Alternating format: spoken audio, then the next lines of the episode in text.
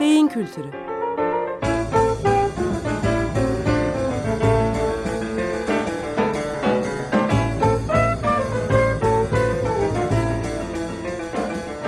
Tarihten, sanattan ve edebiyattan örneklerle beyin.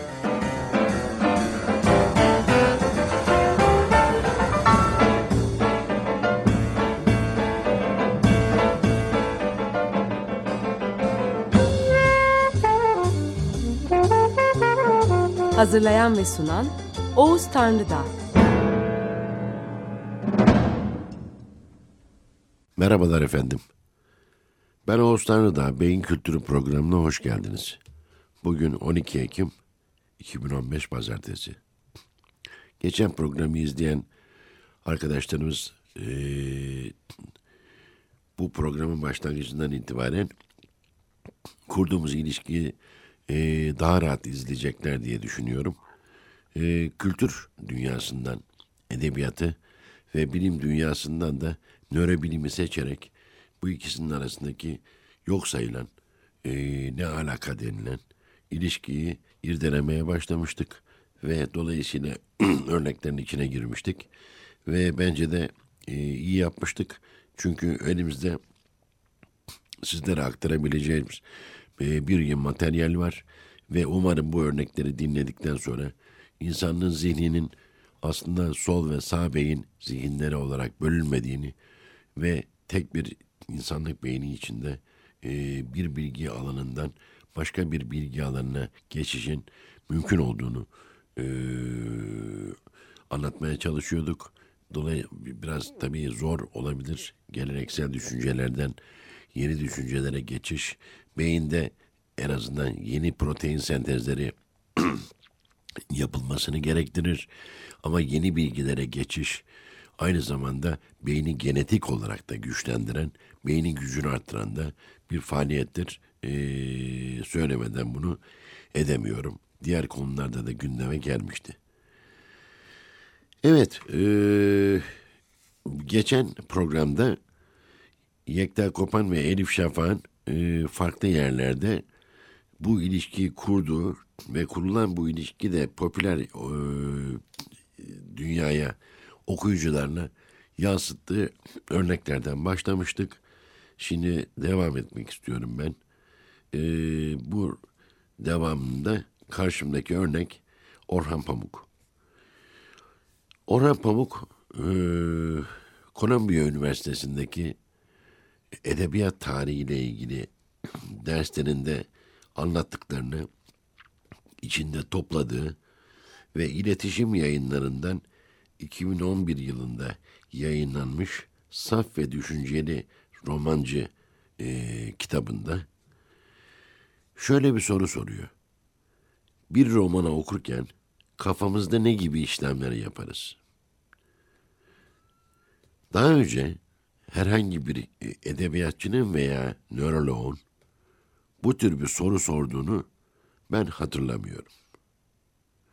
Onun için bana göre iki alan arasındaki sentez düşüncenin yaratılmasında son derece önemli bir soru. Veya bana öyle geliyor. Ben çünkü okuduğumdan beri bu cümlenin etrafındayım ve açıklamasının etrafındayım. Zaten sunumlarımda slaytta yaptım ve diğer e, meslektaşlarımla da bunları paylaştım. Evet, bir romanı okurken kafamızda ne gibi işlemler yaparız? Diyor ki Pamuk, her yazar hem görsel hem de kelimesel hayal gücümüze seslenir. Ama bazı yazarları okurken daha çok kelimelerle, kimin kime ne dediğine, kelime oyunlarıyla, çelişkilerle, paradokslarla ya da anlatıcı sesin araştırdığı düşüncelerle meşgul oluruz. Başka bazı yazarlar ise kafamızda resimleri, hayaller, manzaralar, eşyaları canlandırarak işlerini görürler. Görsel ve kelimesel edebiyat ayrımında edebi metinlerin kafamızdaki bu iki merkezden birini daha çok çalıştırdığını anlatmak istiyorum. Bu muhteşem bir açıklama. Bakın, e, öncelikle yazarların okurlarına kendilerini beğendirme süreçleri ve okunma süreçlerinde bir beyinsel mekanizma olma ihtimalinden bahsediyor ki bu tamamen nörobilimin geldiği noktayı bize anlatan, açıklayan bir seviye. Ee, öteden beri biliyoruz ki her romancıyı herkes okumaz. Ee, ve bunun nedeni de e, o okurda romancıyı okurken oluşan imgeler, heyecanlar, eski hatıralar e, gibi şeyler yoluyla bu açıklanabilir. Bunun ötesine geçmeye e, deniyoruz. Ve burada edebiyatı bir kere görsel ve kelimesel edebiyat olarak ikiye ayırıyor Pamuk. Ve bunları da kafamızdaki iki merkez yani bu işlerle ilgili iki merkezden birini daha çok çalıştırması yüzünden aktarıldığını söylüyor.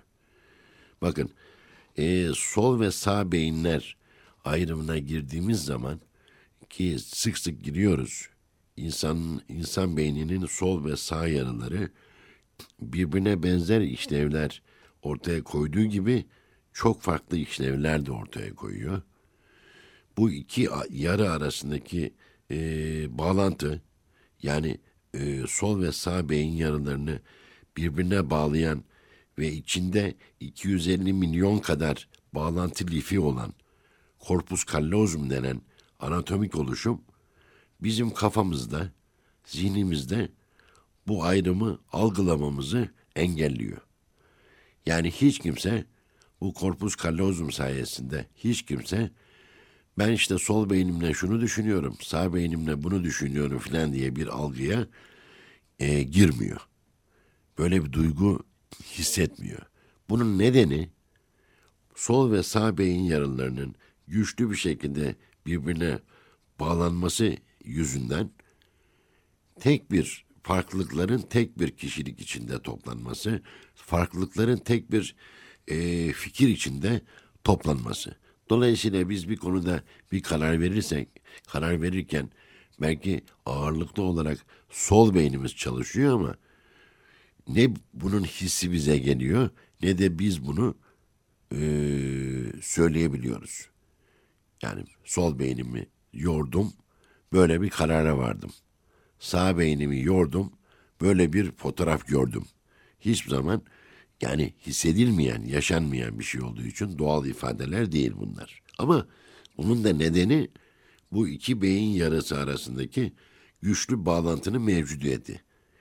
Nitekim biliyoruz ki 1960'larda tıbbi nedenlerle bu beynin sol ve sağ yarıları arasındaki bağlantının kesildiği hastalar oluştu.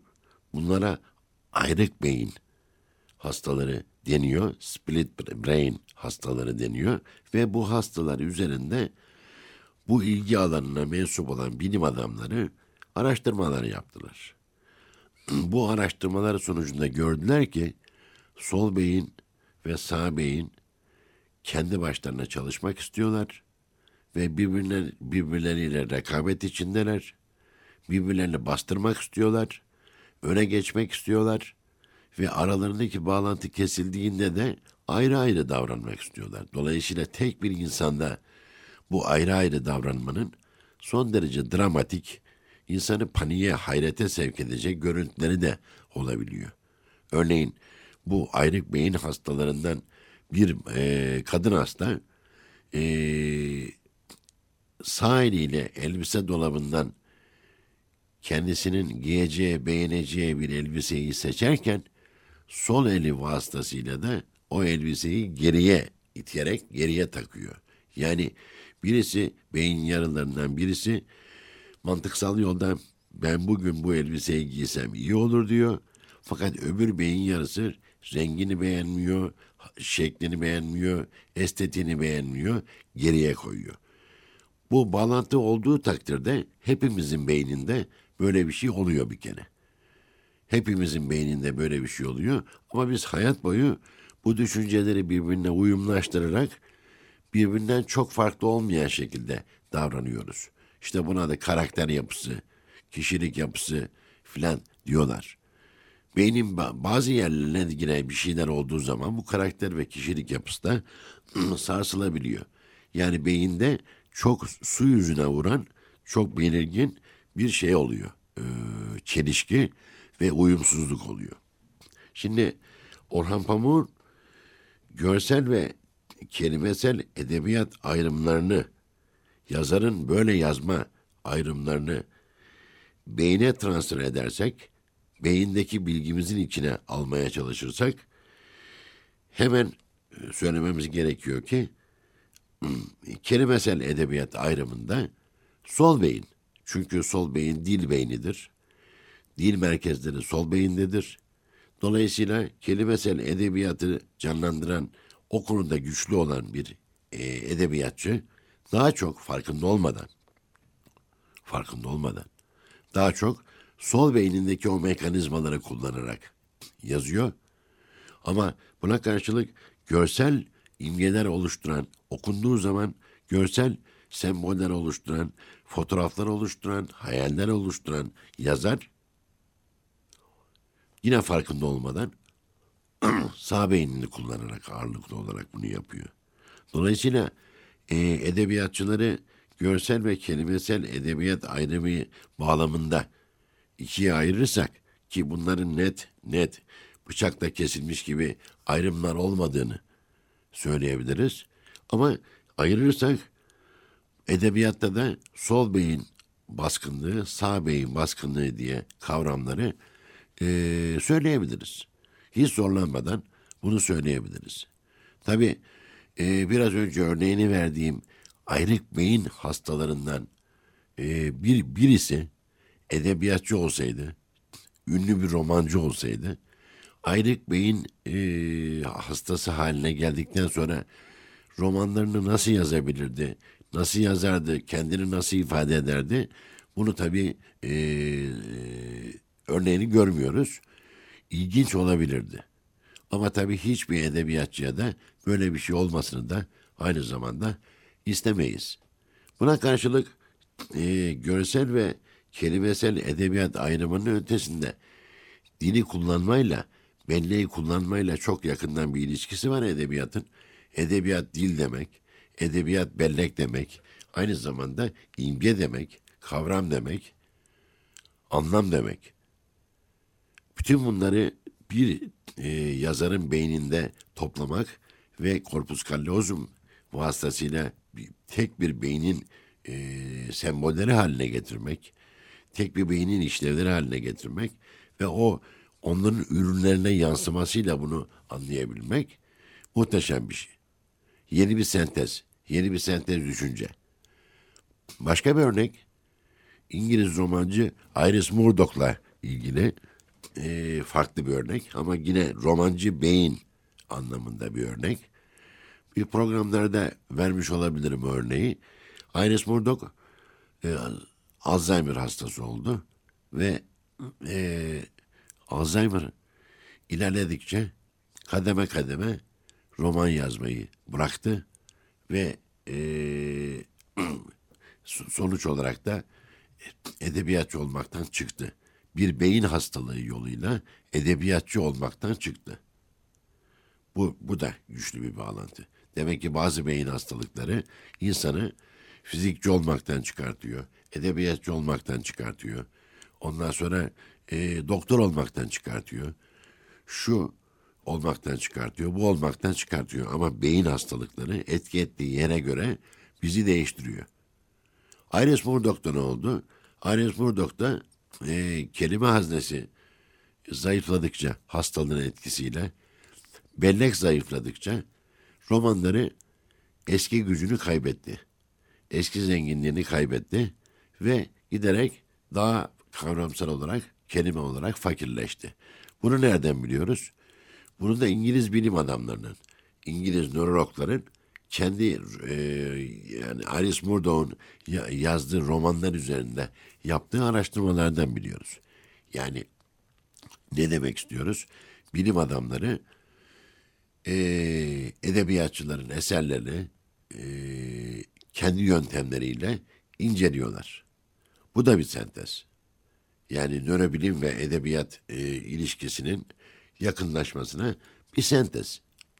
Ne yaptılar İngiliz bilim adamları? Peter Garrard e, isimli nöroloğun öncülüğünde Iris Murdoch'un hayatı boyunca yazdığı romanları üçe ayırdılar. Erken dönemde yazılmış romanlar. Ee, erişkinlik döneminde tecrübeli romancı olduğu dönemde yazılmış romanlar ve geç döneminde hastalık başlamış olma ihtimali olan dönemde yazılmış romanlar diye üç ayırdıktan sonra bu romanların içinde geçen kelime sayısını, kavram sayısını e, kompüterize, bilgisayarla bir yöntemle hesapladılar, saydılar ve incelediler. Bir nörobilim araştırması haline getirdiler bunu. Ve bu nörobilim araştırmasının sonucunda Alzheimer hastalığının zihni yıkarken bir romancıyı da yıktığını ve romancıyı da ortadan kaldırdığını gördüler. Yani erken dönem romanlarındaki kelime sayısının yüzde altmış yetmişinin yok olduğunu ve genç dönem romanlarında bunun tekrarlarının arttığını, belirsizliklerin arttığını gösterdiler. Böyle bir ilişki. Orhan Pamuk da bize bunun mekanizmalarını söylüyor. Ee, tabii Kolombiya Üniversitesi'nde edebiyat tarihi dersleri anlatırken oradaki öğrenciler de bu sayede e, kafamızdaki görsel ve kelimesel merkezler konusunda bilgi sahibi olmuş oluyor. Evet, edebiyattan ve nörobilimden kavramlar birbirine yaklaşınca e, bazı insan tipleri ve bazı kavramlar ortaya çıkıyor. Örneğin analiz yapan sol beyin insanları, yaratıcı tipler olarak sağ beyin insanları, kelimesel hayal gücü, görsel hayal gücü ayrımı diye bir ayrım ortaya çıkıyor. Daha sonra farklı zeka kavramları ortaya çıkıyor. Hem beyin bilgisi gelişiyor hem de e, bir romanı okurken kafamızda ne gibi işlemler yaparız meselesine cevaplar geliyor. Tabi Pamuk'un romancı açısından yaptığı bu ayrımı biz aynı zamanda okuyucu açısından da e, yap, yap, yapmamız gerekir. Ve insanların buradan da insanların bir romancıyı ve bir edebiyat eserini neden e, diğerlerine göre tercih ettiğini, neden sevdiğini biyolojik bir mekanizmayla açıklama yoluna gidebiliriz. Hepimizde olan bir şey. Bazı romancıları seviyoruz, bazı romancıları okuyoruz. Hatta o romancıların bütün kitaplarını okuyoruz. Bazı romancıların bir kitabını okuyoruz, yarı bırak bırakabiliyoruz. Hiç okumuyoruz, tercih etmiyoruz. Türlü çeşitli gerekçeler buluyoruz.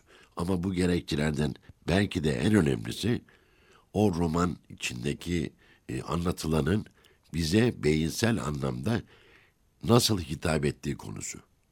Bunun da e, yani hitap ettiği zaman bir jeton düşmüş gibi bir ses de oluşturmuyor. Birdenbire bir ışık yakıyor. Birdenbire bir şey oluşturuyor. Bizde bir ermişlik oluşturuyor ve biz o bana bana bunu düşündüren edebiyatçı benim en önemli edebiyatçımdır. Ben böyle edebiyatçıları severim diye e, şeyde bulunuyoruz. E, tahminde bulunuyoruz ve onları tercih ediyoruz. Dolayısıyla bir romancının bize anlatmak istedikleri var. O iki ana yoldan anlatmaya işte gidiyor diyelim. Görsel ve kelimesel olarak. Bir de onun anlattıklarının e, bizim tarafımızdan algılanması meselesi var. Tabi bizim tarafımızdan algılanması meselesinde şöyle oluyor. Yani bir romancı e, diyelim ki yazdığı roman 100 bin kişi tarafından okunuyorsa bu 100 bin kişinin içinde belki de 100 bin çeşit farklı zihin işlevi ve farklı algılama olduğunu söylesek bile beynin sol ve sağ yarılarının bu 100 bin okur içinde bölünmesinde sol beyin ağırlıklı okurlar ve sağ beyin ağırlıklı okurlar, okurlar diye bir ayrım yapmamızda söz konusu olabiliyor. Tabii bu sol beyin önceliği ve sağ beyin önceliğinin de e, insanlar arasında genetik yapılarına bağlı olarak yüzdeleri farklı. Yani bir insanda e, böyle bir test yapıldığı zaman e, bunların yüzdelerini ağırlıklarını gösteren testler var. E, bu testleri yaptığımız zaman testin sonucu olarak yüzde yetmiş sol beyinlisiniz, yüzde otuz sağ beyinlisiniz diye sonuçlar çıkıyor. Sizin şeylerinizi, e, zihin işlevlerinizi analiz ediyor. Ama o bu yüzde yetmiş bazı insanlarda yüzde elli, yüzde elli olabiliyor. Yüzde kırk altmışa değişebiliyor. Yüzde doksan onu on oluyor. Hepimizin beyninde farklı bir algılama yeteneği kapasitesi var ama genel olarak şunu söyleyebiliriz. Bazı insanlar e, kelimesel anlamda etkilenme yelpazesine daha açıklar. Bazı insanlar da görsel anlamda bir etkilenme yelpazesine daha açıklar. Dolayısıyla bu romancı, roman, edebiyat eseri hatta resim sanatındaki o algılar bu, bu bazda çeşitlenebiliyor. Böyle bir yaklaşım tarzının e, altyapısını ve örnekleri ortadan ortaya koyduktan sonra e, ben nörobilim ve edebiyat ilişkilerini aslında üç bölümde ele almayı düşünüyorum. Bunlar edebiyat dünyasından nörobilim örnekleri, nörobilim dünyasından edebiyat örnekleri ve nörobilimin incelediği edebiyatçılar ve edebiyat örnekleri gibi alanlar. Bu ilişkilerin incelenmesi yoluyla kafamızda yeni sorular oluşmasına e, yol açacağız ve oluşmuş sorulara da cevaplar arayacağız. Örneğin nörobilimin edebiyata, edebiyatın nörobilime yansımaları nelerdir? Nörobilim edebiyatı, edebiyatçı ve edebiyat okurunu anlamamıza katkı sağlayabilir mi? Edebiyat, nörobilimi ve nörobilimciyi anlamamıza katkı sağlayabilir mi? Bu e, merkezden oluşturmaya çalışacağız.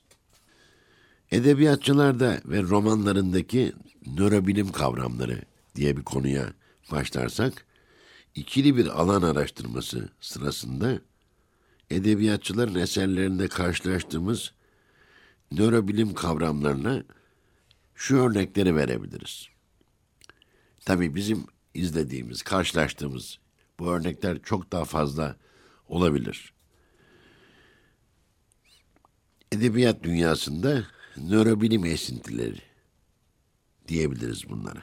Biraz önce Elif Şafak'ın Davos'tan bahsederken sağ gündeme getirdiğini görmüştük. Ondan sonra Orhan Pamuk'un sağ sol beyin kafamızın içinde görsel ve kelimesel merkezler meselesini gündeme getirdiğini görmüştük. Bunun dışında örneklerde örneğin Herman, Herman Melville'de yani Moby Dick'in yazarı olan ünlü Amerikalı romancı Herman Melville'de e, biraz biraz sonra örneklerini görmeye çalışacağız. E, romanın bir yerinde e, Kaptan Ahab yani Moby Dick'i yakalamak için peşine düşmüş olan geminin kaptanı e, ve bu şeyler sırasında, mücadeleler sırasında bir bacağını da kaybetmiştir. Ve onun yerine de bir takma e, tahta bacak takılmıştır. Fakat bu e, kaptan Ahab sürekli olmayan bacağını duyumsamaktadır. Tahta bacak hala ona yabancı ve onun üzerine takılmış bir bacak olarak gelmektedir. Ki bu buna da hayalet uzuv fenomeni diyoruz. Mesela Melvin'in bu Moby Dick romanı e, bizim için önem taşıyan hayalet e, uzuv, hayalet bacak kavramını beyinle ilişkili olarak gündeme getiriyor. Herman Melville'i, Moby Dick'i birçok insan okumuştur. Ee, bizim de dikkatimizi çekmeyen birçok şey onların da dikkatini çekmiştir. Ama e, nörobilim dünyasından gelen bir insan bir edebiyat eserini okurken de kendine ait dikkatleri oluyor. Dolayısıyla bu dikkatlerden bir tanesinde de hayalet uzuv yani kaptanın marangozla konuşmasını e, şey yapan, oluşturan bölümü okurken de bu gündeme geliyor. Aynı şekilde Dostoyevski'de e, Karamazov kardeşlerde ki Dostoyevski'nin kendisi de e, bildiğiniz gibi epileptikti. Yani sarı hastalığı vardı. E, hala bitmemiş bir tartışmadır. Yani Dostoyevski özellikle de yer altından notlar e, ve buna benzer e, şeyler, e, eserleri epilepsinin tesiriyle mi yazılmıştır? Geçirdiği sara nöbetinin arkasından mı patlamıştır bir şeyler veya saranın başlangıç belirtisi olarak bir şeyler mi yazmaya başlamıştır? Bu henüz yani e, şey Dostoyevski Sara dolayısıyla mı Dostoyevski oldu? Yoksa Dostoyevski de ayrıca Sara'da mı vardı? Bu bile e, sonuçlanmış bir şey değil, tartışma değil. Bunların birbirine etkilerinin olduğunu varsayıyoruz. Orada da kesinlikle Karamazov kardeşlerde e, siyasi mahkum Dimitri Karamazov'un bir bilim adamının kendisini hapishanedeki hücre hücresinde ziyaret etmesinden sonra e, yeni bilimsel keşiflerden duyduğu heyecanı ifade ettiğini e, görüyoruz. Devam edeceğiz dostlar. Teşekkür ederim. Beyin kültürü.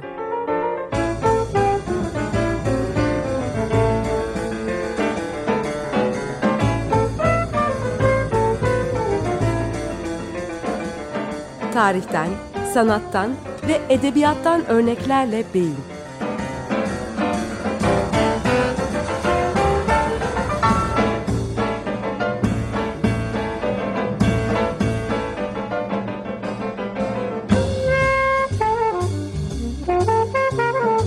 Hazırlayan ve sunan Oğuz Tanrıdağ.